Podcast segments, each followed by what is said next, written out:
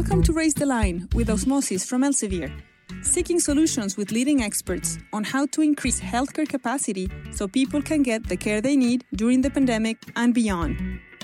Hi, everybody. I'm Michael Carrese. In this special episode, we'll be talking to one of the winners of the 2022 Osmosis Raise the Line Faculty Awards, who was chosen from over 1,000 nominations we received from 377 institutions around the world, with students and colleagues submitting videos and testimonials telling us how they embody the six osmosis core values. Today, I'm happy to be joined by Professor Elizabeth Hendricks, overall winner for the nursing nurse practitioner BSN category. And Beth, it's great to have you on the show. Congratulations. Thank you so much. I am so excited to be here. So instead of me reading your resume, um, why don't we find out in your own words what you're doing there at New Mexico State University and a little bit on the university and the health education programs too. Absolutely. So I am an Ohio transplant, which I feel happens a lot in southern New Mexico. Where I live and where New Mexico State University is, is surrounded by an hour of desert. And so since it's surrounded by an hour of desert, there's all these opportunities for nurse educators because that access to resources is a lot different than where I'm from in Northeast Ohio. So, a couple of years ago, I had a friend that moved to New Mexico. They finished their NP program and said, you know what? I think you would love it here. One, you love tacos. Two, you hate snow. Three, you should come out here. So I did. And I found right away that a master's prepared nurse educator was of more value in southern New Mexico than it would be in a place like in Ohio, where you could throw a dime and it would bounce off 12 people with their MSN degree. So, got here, I would say about four or five years ago, and started working the bedside, finished my master's in nursing education quickly, ended up working in a local hospital for an RN residency, made a lot of connections through RN residency with research and just developing programs for new grads, and then eventually made my way to New Mexico State University, which for short, NMSU. So great place to be. Sounds like it. So when did you decide to go down the educational path? What drew you to that? You know what? I think some of us, when we start nursing, immediately you have a student that is very confident and feels very capable. And then you have that other student. And I think I was the other student. I definitely had a lot of imposter syndrome. So I'm sure most people listening know what that is. But if you don't, you know, you, you go to a class, you're feeling good, you're confident, and then maybe the instructor uses a word that you don't understand or some terminology, or they cover some topics that you can't apply. And immediately it's almost like you have that old Looney Tunes cartoon, right? So the devil on one shoulder, the angel on the other. Like, you can do this. No, you can't. and um, I suffered from that pretty bad. And I think what got me into education was how long it took me personally to grow my nursing backbone as a student. So I definitely represent the other student. And I think representation is super important in undergraduate nursing. And you felt somehow that you would be able to help that type of student as an instructor? I did. Um, I ended up meeting a nurse educator I was working at Aultman Hospital in Canton, Ohio, which is just south of the Cleveland Clinic. And I had transferred to the cardiology CCU unit. And there was this amazing educator that kind of took me and made me step back and go, Why are you doing this? Why do you love it so much? Who do you want to be? How do you want your patient's outcomes to be? You're really bright and what is making you hold back? And and so that nurse educator really pushed me. And after experiencing that i kind of wanted to be her. And we can never be our mentors you know? We can never be our mentors. We can't fill their shoes but we can wear our own shoes and walk beside them. So i definitely wanted to be like her. That's great. Is there anybody else who kind of inspired you to think about education definitely my father ken hendricks he told me, you know what, you're super bright. And before you make any decision, I definitely, and in life as an adult, I definitely want you to think about your education because coming from Northeast Ohio, it's a Rust Belt area. So you're talking about a lot of wonderful blue collar folks, but maybe they don't have a college education. And so he really pushed me to consider college rather than not, since I was the first person in my family to go to college. And so my dad was a big inspiration too. That's great. So you mentioned before being involved with an RN residency program. So for folks who maybe are less familiar with that stage of nursing education, talk about that a little bit and, and what you think you brought to that. Sure thing. So the first thing when I talk about residency, because it seems like sometimes a foreign subject, when you think about a resident doctor, some people that are just entering the healthcare field, they don't know that a resident doctor has their license, right? So if a doctor finishes school and becomes a resident physician, they have their license, but they're learning how to practice. And I feel like physicians have a lot of support when it comes to learning how to practice and mentorship, where RNs, that's just now becoming a practice that we're seeing um, with the, the RN um, degree, or really for nursing in general.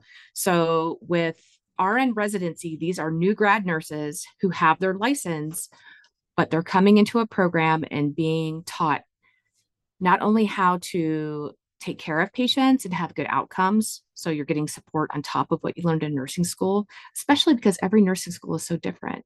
Is it a practice based program? Is it concept based? Is it competency based?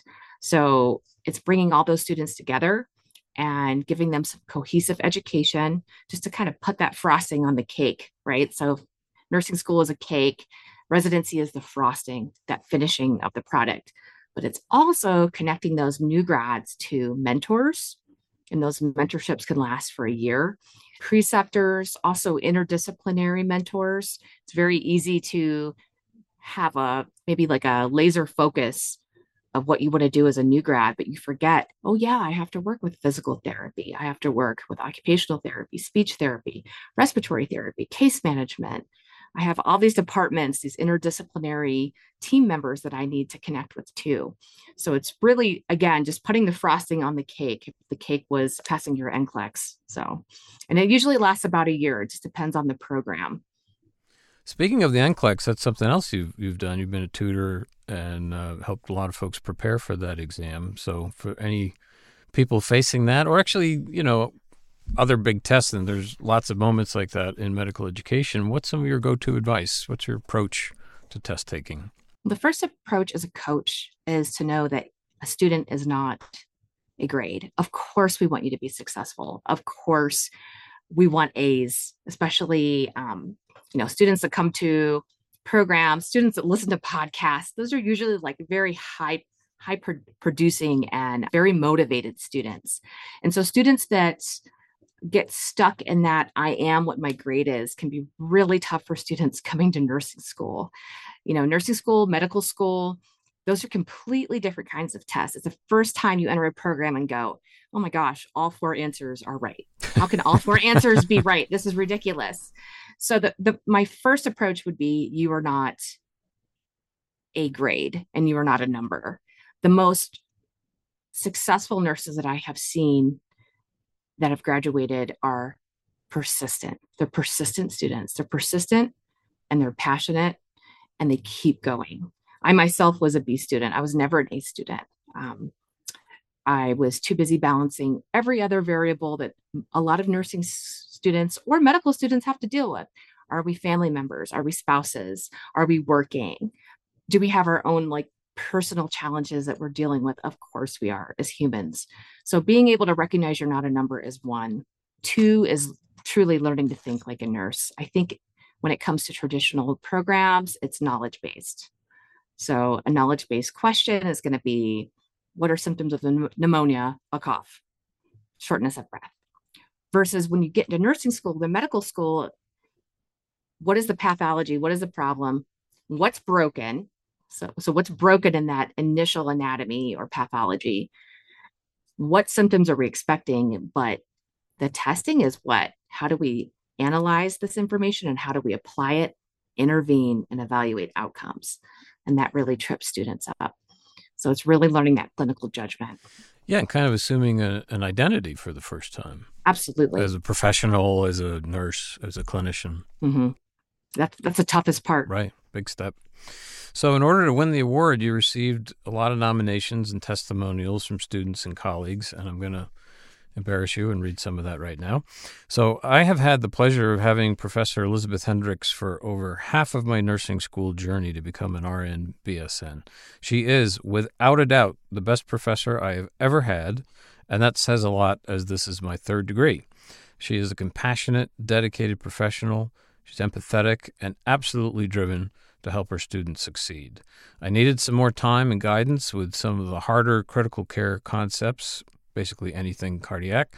And Professor Hendricks took the time and provided me with that time and additional resources to help me understand in a way that made sense to me. What's your reaction to that? Um, it makes me feel like I should have been in academia a long time ago. I don't know about any of you or anybody listening, but if you've ever found what you love, you know, there's always a reason and a season for how we get here.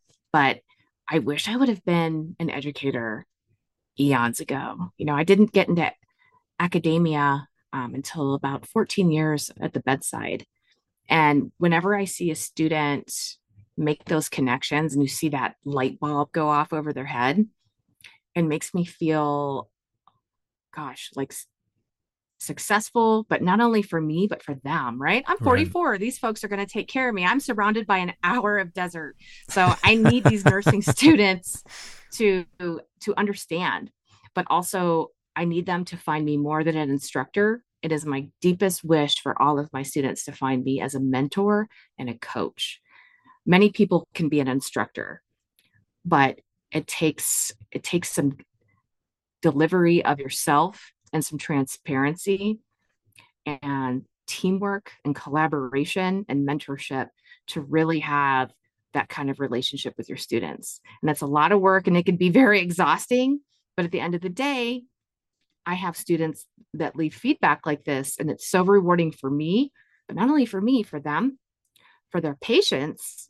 And then if you think about it, here for our community, which is most important. So I'm, I'm super pleased to hear students give me feedback like this. And I accept the feedback as all educators get that maybe I don't like so much, right? Because we all get that feedback too. Yeah. All those things are super important. What we do well and where we need to grow. It's equally important. That's well put. So, as you probably know, osmosis has six core values start with the heart, spread joy, have each other's backs, imagine more, open your arms, and reach further. Is there one of those that you are particularly drawn to or think describes you best? Out of the osmosis six values, it would have to be having your students back. So, one of the most important values as a professor is to meet my students with a lot of challenge, but also support. When I challenge my students and really throw down some outcomes that I need them to have, they know that they can speak with me. They have the safe space to make a mistake. They can ask me any question, which is so important because we've all had professors who maybe not purposefully, but maybe they teach us shame. You should have known that. Why didn't you know that? Why didn't you? You've learned that already. We've covered that. It's it could be true, but it's not fruitful for the student. Those words aren't fruitful. So I'd like to challenge them, give them support, and also not tell them everything they do is amazing, right? So having their back and meeting them with challenge is, I feel, the the best method for connecting with students. Makes sense. So, as a teaching company, uh, you know, we love to fill knowledge gaps and we love to get some direction from our guests about a topic that they really care about, where they think people, more people should know about it, or people believe a myth about it, things along those lines. Is there something that comes to mind? What would come to mind for me the most, because I'm so transparent with my students, is being aware of your learning style.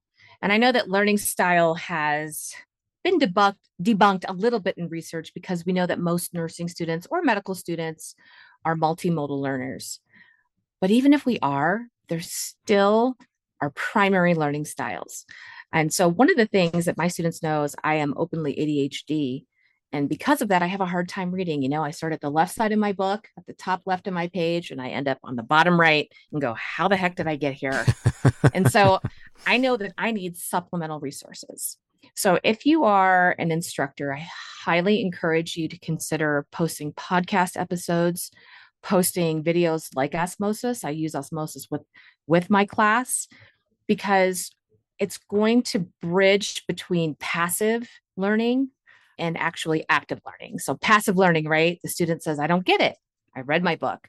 I watched the lecture. I, I even watched a video or two.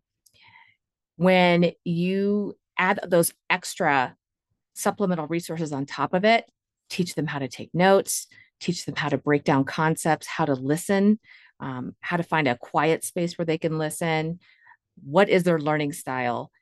Can they consolidate three pages of notes into one note? Right. So, all those tricks, including spaced repetition. I love your video on spaced repetition. I use it all the time in my classroom. When you teach students those tricks and you cater to their learning style, I guarantee your classroom will have better outcomes. Yeah folks need to learn how to learn, and it's not something that really is incorporated into K 12 curriculums or even college curriculums. I didn't learn until my second degree. When I had my ADN degree back in 2006, got my associate degree of nursing, you know, I had no idea how to learn. It was really when I attempted my bachelor's degree in 2012 that I, I had a mentor that finally taught me how to learn. And once I did, gosh, I went from an average student to you know a, diplo- a diploma with honors. So it, it's such a difference. So you're with students all the time. And as you know this is a, a particularly difficult moment in healthcare. We're still dealing with covid and covid caused so much upheaval over the last couple of years. So what advice do you give them about stepping into healthcare now and, and actually even thinking a little bit more long term about their career so that's a great question and the first thing i'm going to do is back up is how to get through this time as a student. So when I I am personally a nurse practitioner student, I have 11 weeks to go oh, for wow. my um, adult geriatric acute NP courses.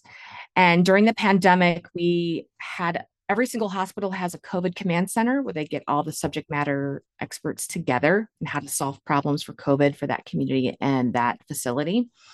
And during that time, which I'll never regret. I put so much time into bettering outcomes for our facility that my grade dropped. Uh-huh. And so, as somebody who's always had amazing grades in school, starting at my bachelor's, um, it was a big blow to be in an academic warning because I could not find balance.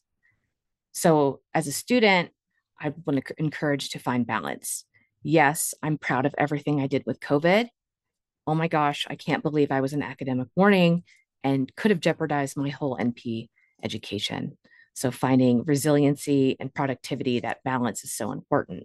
Two, when you graduate and you get there, be aware that you're going to meet some tired and exhausted healthcare professionals, and you're probably not meeting them at their best right now. There's a lot of burnout professionals they are there to help people and uh, they love their careers, but they're they're COVID kids, right? They're they're burnt from the pandemic. And to keep positivity, keep being a team member, and know that what you put into your relationship with some of these burnout coworkers are is what you're going to get back. So be true to yourself, be be positive, be a team member, and keep putting that positive energy into your workforce because it, it you will get it in return. So, talk a little bit about the NP. Why did you decide to go for that, and, and what are you hoping to accomplish with it? So, I wanted to go to NP school for years. And as a nurse, I told myself, I'm not smart enough to be a nurse practitioner, so I'll go into education instead, which is hilarious. um, that that is not the right answer. and I think education kind of gave me my confidence, especially because I have so much background in cardiology. In Ohio, I worked for a top 50 in the US cardiology hospital.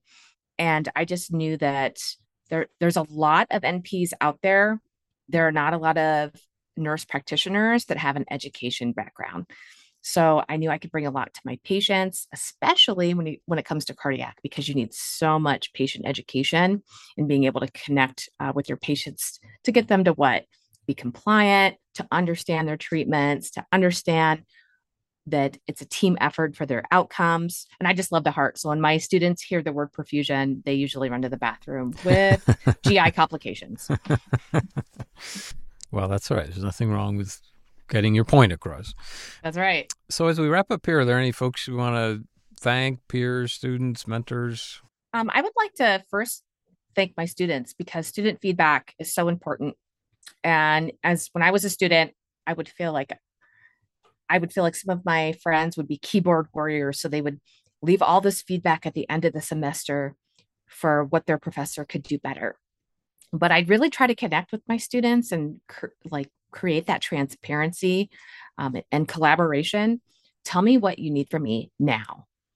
And I, I have that relationship with so many of my students, and they tell me what's going well and what could go better. And my students have truly made me the educator that I am now. As far as mentors, Rhonda Fleshman in Canton, Ohio was my very first CCU clinical educator that made me want to get into academia. Todd Stubbe is my former director here in Las Cruces when I, I ran the RN residency program. And going from an RN to an educator, he was like, Do you even know what Excel is? And I'm like, Teach me everything. Teach me everything that I need to know. And uh, definitely my my current director, Alexa Doig, who has taught me that outcomes are as equally as important as emotional intelligence. And lastly, to my wife, Beth Cole, who is my inspiration to be a better person every day. Oh, that's beautiful. Well, listen, we'll have to leave it there, but I want to thank you so much for taking time to talk to us. Congratulate you again on receiving the Raise the Line Faculty Award. And we just want to wish you the best in the coming year. And thank you for all you do for the next generation of healthcare professionals. Thank you so much for having me. And thank you for everything that you do for students with all learning styles. I really appreciate you. That's great. I'm Michael Carrese. I want to thank you for checking out this special episode of Raise the Line. If you'd like to learn about other faculty award winners from 2022, please check out osmosis.org forward slash faculty dash awards. And as always, remember to do your part to raise the line and strengthen the healthcare system. We're all in this together.